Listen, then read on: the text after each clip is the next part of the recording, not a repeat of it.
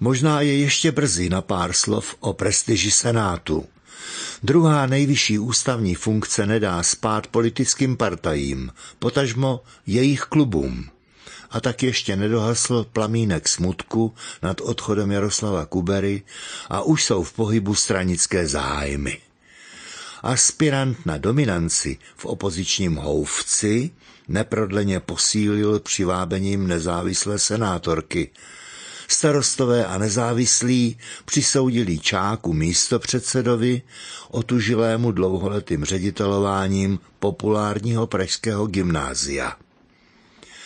Otázka, kdo za Kuberu, zní přesněji, kdo po Kuberovi, protože zesnulý teplický patriot nastavil laťku hodně vysoko.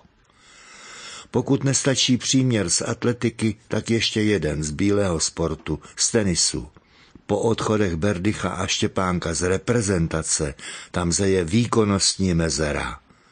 Což by úctyhodný sbor Senátu, co by korektiv a pojistku volebního i ústavního systému potkat nemělo stranou zvýšeného zájmu veřejnosti o budoucího šéfa Senátu se odehrávají úporné volební půdky o vyhovující persony nakloněné stranickým zájmům.